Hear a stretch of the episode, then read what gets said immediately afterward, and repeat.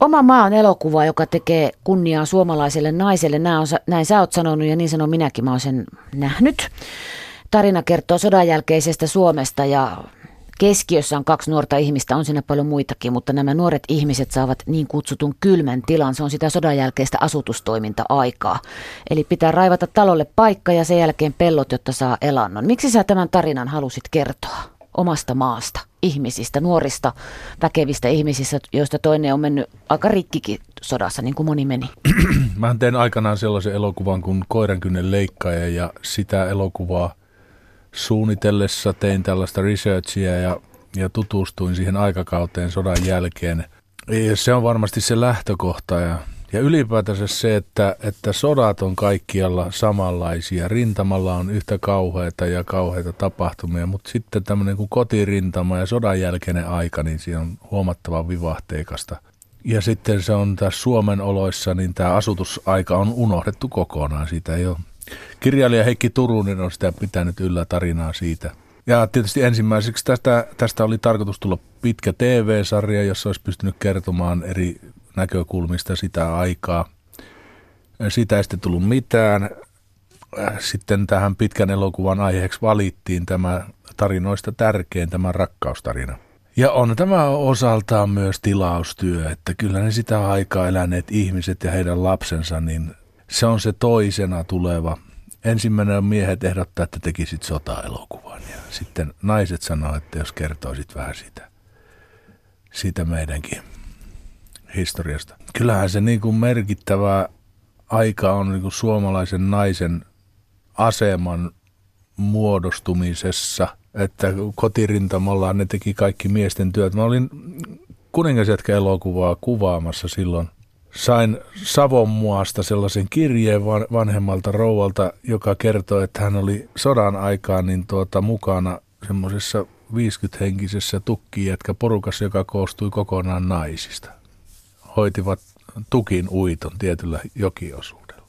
Niin se, että minkä takia tämä aika, siinä on se kuolemanläheisyys, sitten on suuri intohimo, raskas työ – kohtaamisia ja eroja.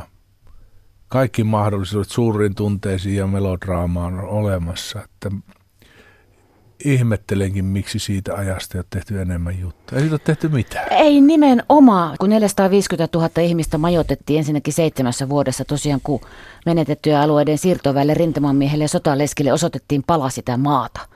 Minkälainen ihme siinä tehtiin, että seitsemässä vuodessa tuo asia Kukaan ei kuollut nälkään, yhteiskuntarauha säilyi.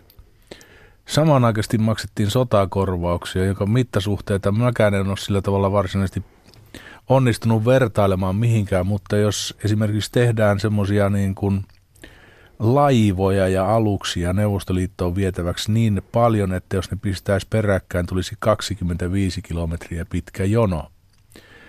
Ja tuota, Lapsia tehtiin 100 000 vuodessa, joten intohimoa oli riittävästi ja naapuri apu kukoisti siinä. Ja sitten seitsemässä vuodessa tämä kaikki sitten pidettiin Suomessa olympialaiset ja Armi Kuusilasta tuli Miss Universum ja Suomi näyttäytyi länsimaana. Sä oot Markku Pölönen sanonut, että tässä on pohja näille pisatuloksille ja kaiken maailman menestystarinoille, mitä tässä ajassa kerrotaan aivan selkeästi. Kyllähän se rakennus pysyy pystyssä perustuksillaan ja siinä, että minkälaiset arvot yhteiskunnalle on rakennettu.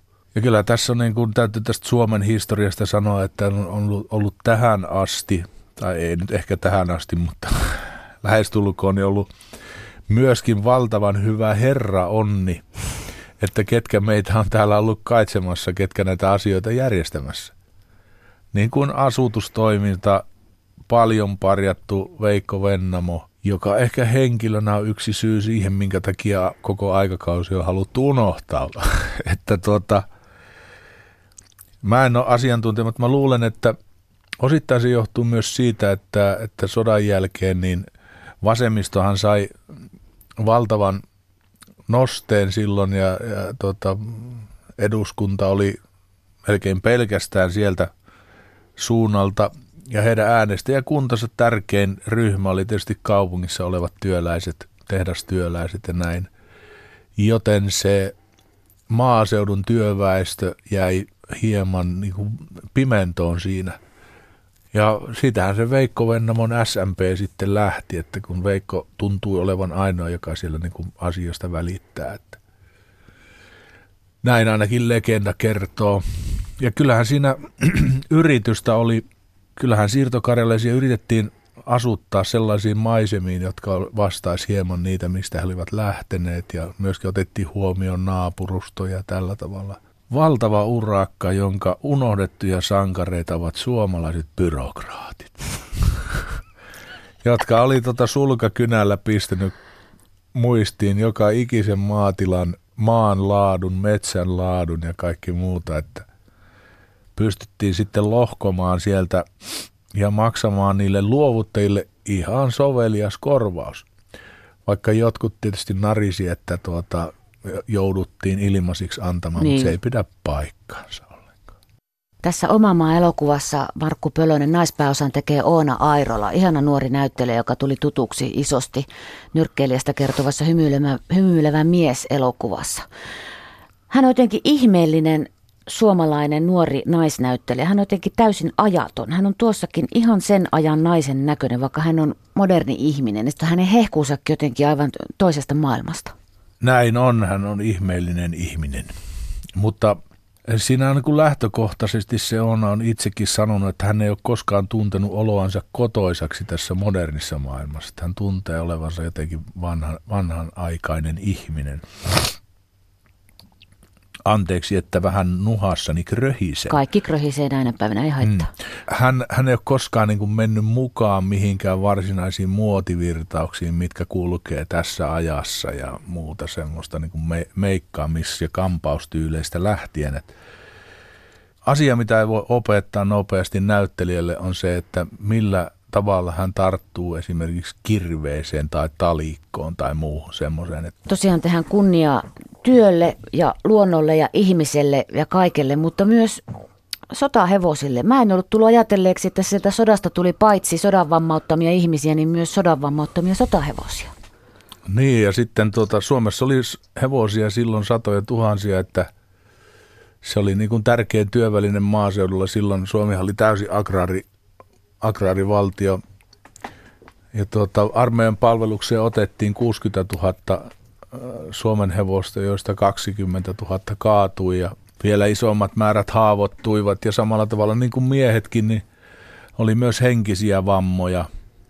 Et sieltä ei tullut se sama polle takaisin, mikä sinne oli lähtenyt, vaan todellakin niin kuin säikkyivät kovia ääniä ja erilaiset olosuhteet saivat ne niin kuin vapisemaan. Se on niin kuin hurja, hurja se, että kun eläin pelkää niin, että iso eläin pelkää, että se vapisee, niin se on se on kamalaa. Aika monethan rintamalla sanoi, että se oli ihan hirveätä, kun haavoittuneet hevoset huusivat siellä yössä. Sitä ei tahtonut kestää. Ja sitten, mitenkä meille olisi sodassa käynyt ilman Suomen hevosta, kaikkia tykkejä vetämässä, montakohan hevosta semmoisen yhden ison tykin vetämiseen, joku 12 hevostakin saatettiin tarvita. Ja sitten sodan jälkeen se oli siellä maatöissä, metsätöissä, tekemässä raskasta työtä ihmisten rinnalla siinä. Kyllä se on patsansa ansainnut, sellainenkin on kuulemma. Miesten ja naisten töitä hän ei kaikin puolin lajiteltu ollenkaan, vaan kaikki teki kaikkea, mutta kyllä lehmät oli naisille. Kuinka moni on itkenyt surujaan niin kuin lehmän kylkeä vasten ja puhunut sille kaikkia asioita siellä Siinä on sekin, että kun torpat oli niin pieniä, että jos pääsi hetkeksi yksinään, niin se oli usein niin kuin siellä navetassa ja siellä, siellä saa kertoa e- eläimelle huolensa. Kuuman höyryävää kylkeä vasten, niin, joo. Niin. Sä oot Pölöiden 60 mies, eli mm. sä oot teininä nähnyt sodan aikaansaannoksia ihmisissä. Kerro siitä Enon Ahvenisen tanssilavasta, jossa, jossa olit mopoillut 70-luvulla. Sanotaanko 63 ehkä rupesi hahmottamaan tätä maailmaa jo kuusivuotiaana ja jo kouluun menevänä. Että ne miehet, jotka oli silloin siellä sodassa ollut ja haavoittunut ja jo, jotka oli niin kuin rikki ammuttuja, jossa oli sirpaleita ja muuta, niin ne oli kuitenkin niin kuin reilusti alle 50 miehiä, että ne oli niin 40 Niin siellä saunassa niitä näki silloin, kun oli mahdollisuus siihen, niin siellä niitä arpia näki. Ja sitten Ahvenisen tanssilavalta muistan, kun kävin siellä miestanssi naisensa kanssa humppaa. Se on semmoinen hyvin kiivas tanssi, jossa on voimakas rotaatio ja se on minusta hieno, se on oikein kunnon jytkettä. Näin. Jytke on sana, niin. joka kuuluu Ja sitten tota, niin kuin ilo ylimmillään. Sitten yhtäkkiä se nainen rupeaa kirkumaan ja, ja nostaa kätensä ylös, niin se käsi on ihan veressä. Ja sitten se mies kääntyy siinä, niin tota sen selke, selästä, kun oli valkoinen nailonpaita, niin valuu verta selästä. Nämä ihon alla olevat sirpaleet, kun nehän liikkui – tunkivat ihon läpi ja sitten rikkoivat sen ihon ja verta tuli siinä. Moni joutui selittämään, että tämä vaarallista on, vaikka on kauhean näköistä. Mutta minusta se on niin kuin jännä, että oli olemassa semmoinen miessukupolvi, joiden kohdalla metallin paljastajat aina piippasi. Oli niin paljon metalliromua kehossa. Yle, Radio Suomi että tämähän on rakkauselokuva, joka ei, ei, ei pysty eikä pyri olemaan dokumentti, ei evakosta eikä, eikä asutustoiminnasta, mutta kyllä mä oon sen noissa ennakkoesityksissä huomannut, että siellä on semmoisia kuvia, kuvaaja Konsta Sulberi muuten mainitakseni tässä aivan nerokas kuvaaja, niin on semmoisia kuvia ja hetkiä, jotka koskettaa ihmisiä, jotka, jotka niin kuin saa jotenkin vapauttaa sen tunteen, joka on jotenkin sisikunnassa häkissä, että, että ne on tämmöisten perhetarinoiden, ajatelkaa kun neljä, lähes neljä puolisataa ihmistä tulee ja niillä on jokaisella se tarina ja sitten ne kertoo sitä tarinaa ja lapsille, lapsen lapsille ja kaikkea muuta semmoista, niin se täysin kertomaton tunnetarina, jos siinä on pienikin kulma siinä elokuvassa ja särö, joka raapaisee sitä, niin se aiheuttaa valtavan tunnereaktion. Ja Ehkä se on just se, että kun se on niin unohdettu aika, että se, mm. se on vaan niin kuin koteloitunut niin kuin sirpalessa. Nimenomaan, vaikka se on tosi lähellä. Mm. Ja vielä on ihmisiä, jotka on elänyt sitä. Kyllä. Yle. Radio Suomi. Elokuvaohjaaja Markku Pölönen on vieraana täällä torstai-illassa. Lokakuun tummentuu tummenemistaan tässä. Sulla oli tauko elokuvan tekemisessä. Syy oli ankara. Sä teit vararikon. Sä asuit työhuoneella entisen mattoliikkeen varastossa puolitoista vuotta. Superlon patjalla. Miten sun pää kesti tuo ajan?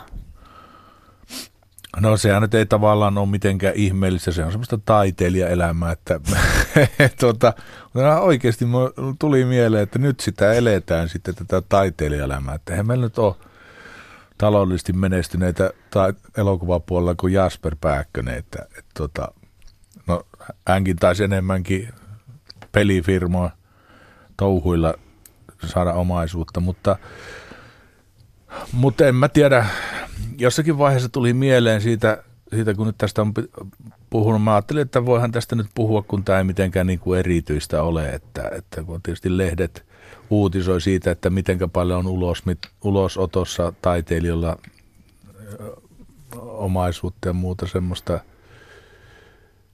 niin oleellista on se, että, että mikä se miten sitä pääsee niin kuin jotenkin yli ja miten tekee itsensä arvolliseksi, että onko se koko ihmisyys siinä omaisuudessa ja rahassa ja taloudessa.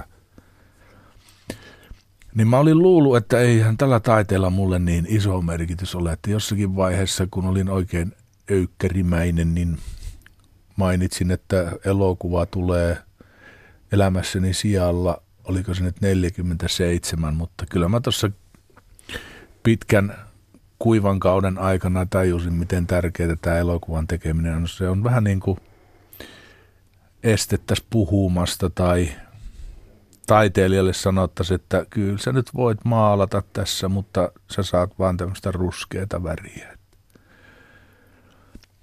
Että, että tuota, mielikuvituksella mä luulen pärjänneeni siinä. Mä kuitenkin uskon, että ihminen, jolla on joku, joku valo jossakin suunnassa, että johonkin vaan pyrkii selviää siitä ja mielikuvitus auttaa vaikka keksimään sen valon. Vaikka se olisi ole, olemassakaan, että voi tehdä mielikuvilla. Ja kyllä mä siinä jouduin sitten kehittelemään tämmöisen sivupersonan Liu Pingin, joka oli tavallaan eli Kiinassa tuhatluvulla sama kohtalo kuin minä juuri siinä. Ja se oli kuitenkin projekti. Aamulla ennen kuin nousin siitä patjalta, niin, niin aina viiden aikaan kirjoitin kiinalaisen runon ja tutustuin sitten siihen hahmoon ja, ja ajattelin, että tuohan on varsin sympaattinen tyyppi tämä Liu Ping. Ja jossakin vaiheessa tajusin senkin, että turha minun on mitään valittaa siinä, että kun mä teen elokuvaa sodan jälkeisestä ajasta tai suunnittelen elokuvaa sodan jälkeisestä ajasta, niin mitä ne ihmiset silloin eli, minkälaista köyhyyttä se oli. Tai niin kuin meilläkin kotona 60-luvulla, no sähköt meille tuli, kun mä olin 14-vuotias vasta. Kaikin puolin elettiin niin kuin köyhyysrajan alapuolella, mutta niin eli kaikki naapuritkin.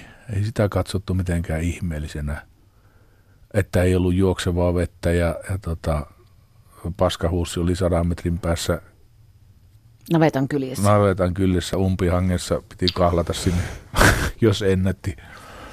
Ja näin, että kaikkein tärkeintä kai siinä on, että ei jää siis tuleen makaamaan tuommoisessa, että yksi hyvä konsti on väsyttää itsensä silloin tällöin. Millä sä väsytit? Sulle et sä pöllejä päässyt hakkaan toiset Ei, kun valtavan pitkiä kävelylenkkiä, kolmen tunnin kävelyitä metsässä. Kyllä se metsä parantaa, että se on niin kuin tulee semmoinen rauha olo, että ei tässä mitään hätää ole. Miten käänsikö ihmiset sulle seliä vai auttako? Ei, ei, ei varsinaisesti kääntänyt. Tietysti jotkut, jotkut ihmiset, joista olin arvannutkin, että mitä tämä on, niin semmoiset niin lakkas tervehtimästä, mutta se ne ei ollut iso menetys. Ystävät pysyivät ystävinä ja jeesailivat kykynsä mukaan ja ehkä se minun persona ei ollutkaan niin sitten siitä niin kuin varallisuudesta tai hyvinvoinnista kiinni. Ehkä ne katsoivat, että toi on, mielenkiintoinen tota, hahmo tuossa tempoilee.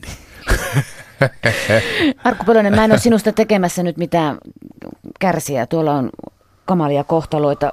Mä kysyn kuitenkin, sekin liittyy vähän tähän samaan saagaan ikään kuin, mutta opitko sä jotain tuosta ajanjaksosta tai erityistä? En mä kuvittelekaan, että sä sanoisit sä oot sen verran fiksu ihminen, että sä jotenkin oot ihmisenä nyt parempi. Niin, kyllä. Kyllä se on. Tuntuu nyt, että olisi parempi jotenkin. Köyhyys ei jalosta millään tavalla. Nykyaikainen köyhyys on nihkeätä, kalseeta, inhottavaa.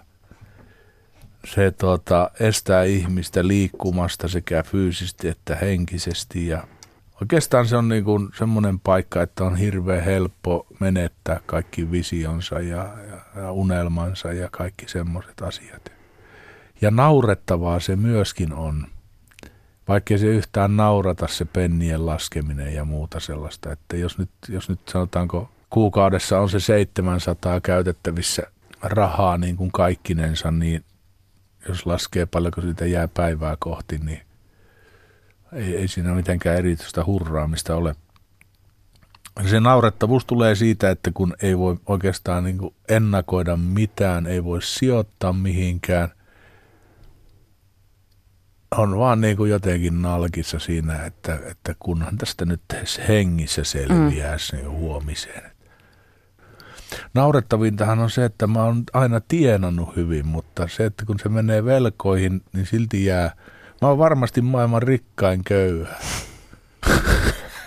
no en nyt ehkä, mutta Suomen mittaka oikeasti. Ja sitten siinä on vielä se, että jos sä niinku yrität tienata hirveästi, että sä pystyisit niinku maksamaan niitä velkoja nopeammin, niin verottaja täräyttää sitten lisäveroja. Että mutta kuten sanottu, niin itselleen ei jaksa hirveän vihainen olla, että se avittaa hirveästi, kun ei ole ketään, jolle olisi suuremmin katkera – ja sitten miettii vähän, että olisinkohan voinut jotenkin tehdä toisin itsekin. Että se on se semmoinen,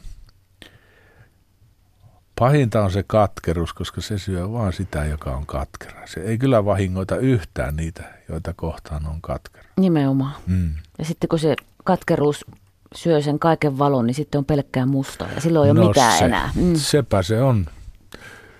se on se semmoinen niin kuin kuilu, joka tuijottaa takaisin, kun sä tuijotat sinne kuiluun. Että arvotonta elämää. Mä oon yhden asian tässä, mä älysin sen tänä syksynä, jotain ikäkriisiä taas kävin.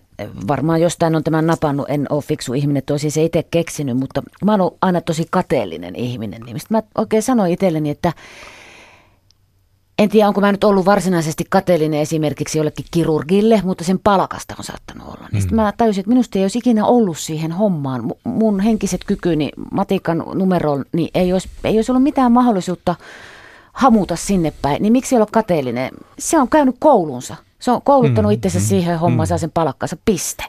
Tässä on musta nyt, mä oon jonkun viisauden äärellä tässä. Kyllä sinä olet, ja jos sinä vielä ajattelet, että jos tarkasti mietit, että kenen kanssa sinä haluaisit vaihtaa – elämiä, jossa tulisi mukana tietysti tämän ihmisen niin kuin koko olemus ja sen asenteet ja ajatukset ja tunneelämä ja täydellinen lahjattomuus ja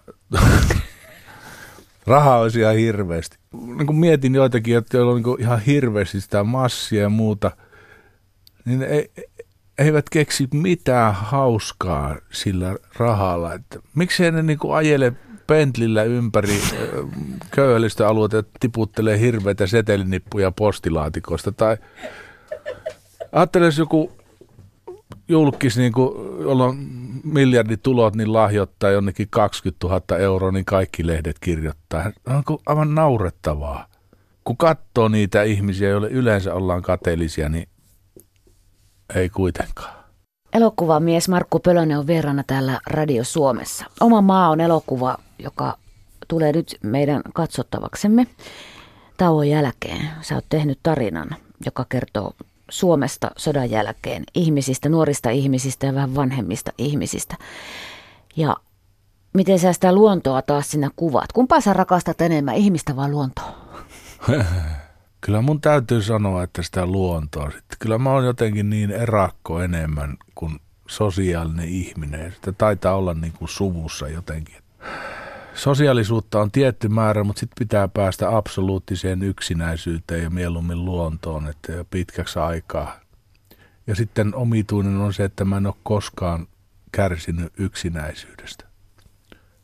Tämä on ehkä vähän sanottu laittamattomasti, mutta tuota, yksinäisyydellä ja yksin olemisella on sama ero kuin sukeltamisella ja uppoamisella.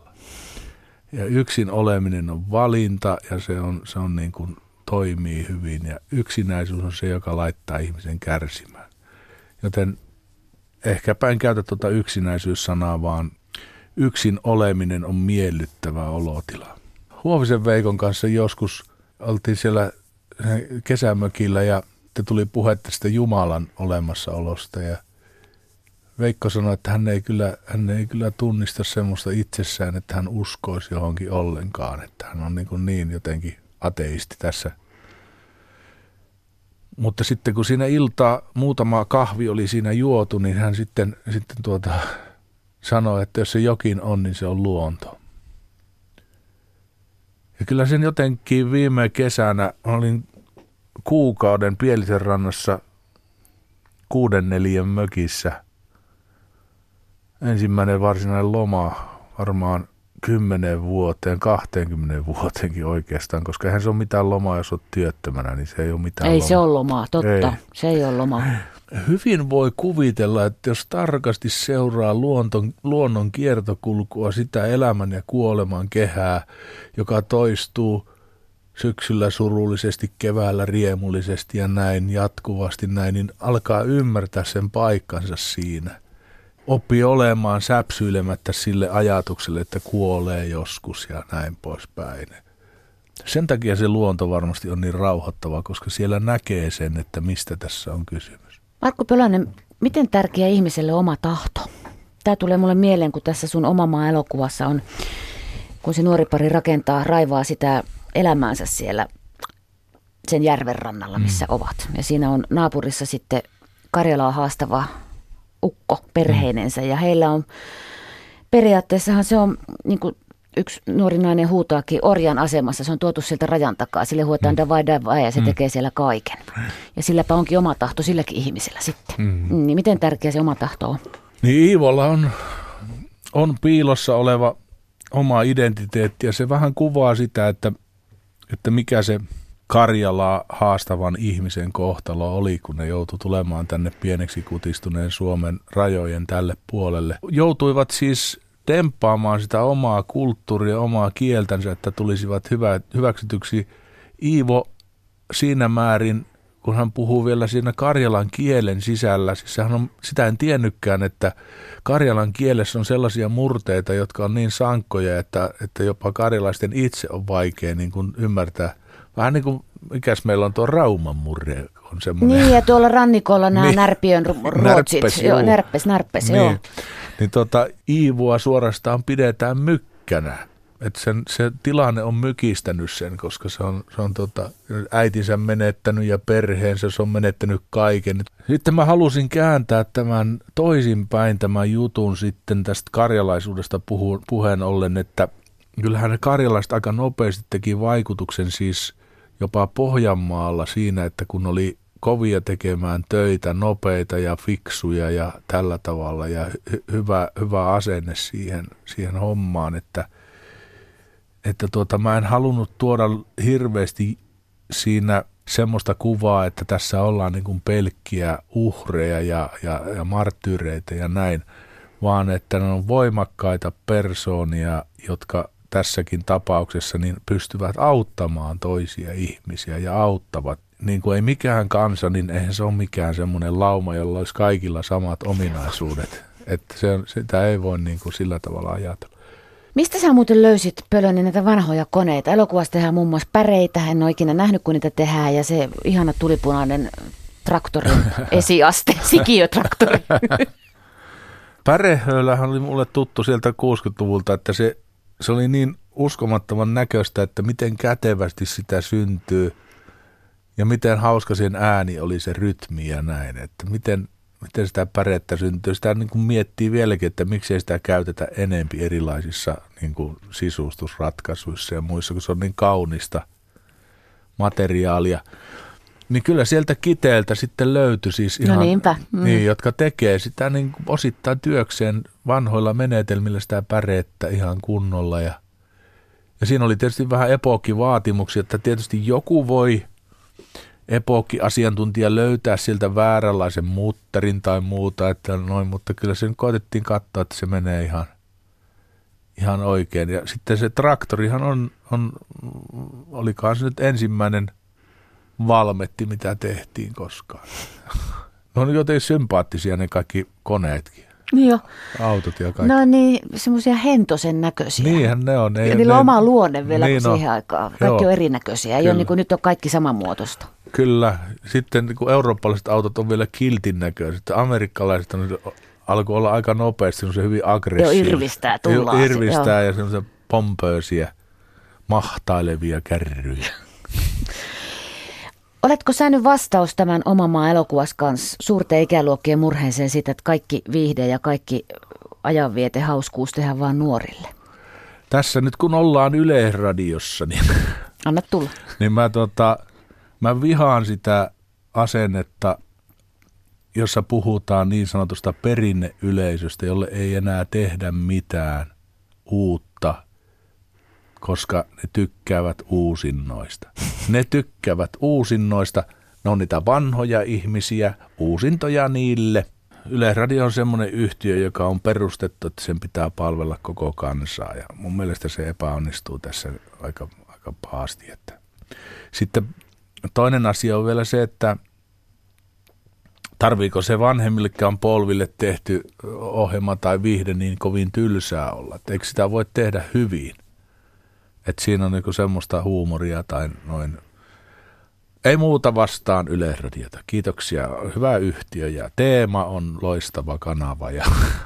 Sulta on periaatteessa turha tätä kysyä, mutta kysynpäs kuitenkin. Tuntuu, että sä oot aina luottanut ja uskonut menneiden aikojen ihmiseen. Uskotko sä nykyihmiseen? Onko me vielä kyky välittää toisesta on, ihmisestä? On, on, on, on, on, on, ja on ja on, on, on. Esimerkiksi tuota, Mulla on oikein hyvä kuva muodostunut nuorisosta. No sä ootkin puhunut ilahduttavasti, mutta nehän hmm. on kaikki vetelyksiä ja Ei, kyllä me, me kyllä. oltiin parempia ja hakattiin hampailla hi- hiihtoladut. Niinhän se olikin, joo. Hampaillahan ne tehtiin. Höppyrimäät, järsi, Kaikki, joo, joo. höppyrimäät järsittiin sinne. Uitiin välissä alasti ja sitten taas mentiin kouluun Kyllä, ja kyllä. saatiin kymppejä. Joo, joo. Joo. joo. Niin, Kerättiin niin sä- puolukoita menomatkalla, vietiin keittiä. Mutta niin, sä uskot. No kyllä mä uskon ja en mä nyt tota kännykkäkulttuuriakaan siis ihan teilais, että kuinka moni muistaa esimerkiksi 80-luvulla tätä, että jos niin se menet hissillä jonnekin, niin ka- kaikilla on semmoinen käärölle taitettu tuota iltasanomat, ne tuijottaa sitä tällä hississä. Sehän se se vasta typerän näköistä. Muistaaksä? Totta. Ei ne käännä sivua eikä siitä näe, mitä ne tuijottaa sitä tötteröä. Ja sitten tota, lehtiä, meillä on New Yorkin, New Yorkinkin tota maanalaisesta kuvia, jossa jokaisella on lehti auki ja sitä luetaan näin. Jotenkin se nuorten ihmisten opettaminen ja johtamistapa, niin tuo suomalainen koululaitos on aika hyvällä tiellä ja oikealla tiellä siinä, että, että tota sitä on poistettu, poistettu ja poistetaan koko ajan sitä opettajaa, auktoriteettisuhdetta, vaan siinä ollaan niin kuin työtovereita ja tehdään yhdessä kaikkia näitä juttuja. Mä oon huomannut, kun mä oon tuota opetustyötä tehnyt, penskojen kanssa tehnyt leffaa ja muuta semmoista, niin sen huomaa, koska se nappaa ja, ja koska sen menettää sen niiden mielenkiinnon. Eikä se niiden pentujen vika, se on just niin kuin opettajan vika, jos se ei onnistu siinä. Jos niiden valtavan energian vaan saa niin kuin liikkeelle, niin sitten mennään, että aina me näistä tilastoista niin etsitään niitä negatiivisia asioita, mutta ne taitaa olla ne muutamat Helsingin kaupungissakin, niin ne parisataa tyyppiä, jotka hilluu tuolla asemalla ja laskuri naksahtaa niiden kohdalla neljä kertaa viikonlopussa. Että kyllähän tämä niin Suomen nuoriso on aika tervettä porukkaa kuitenkin.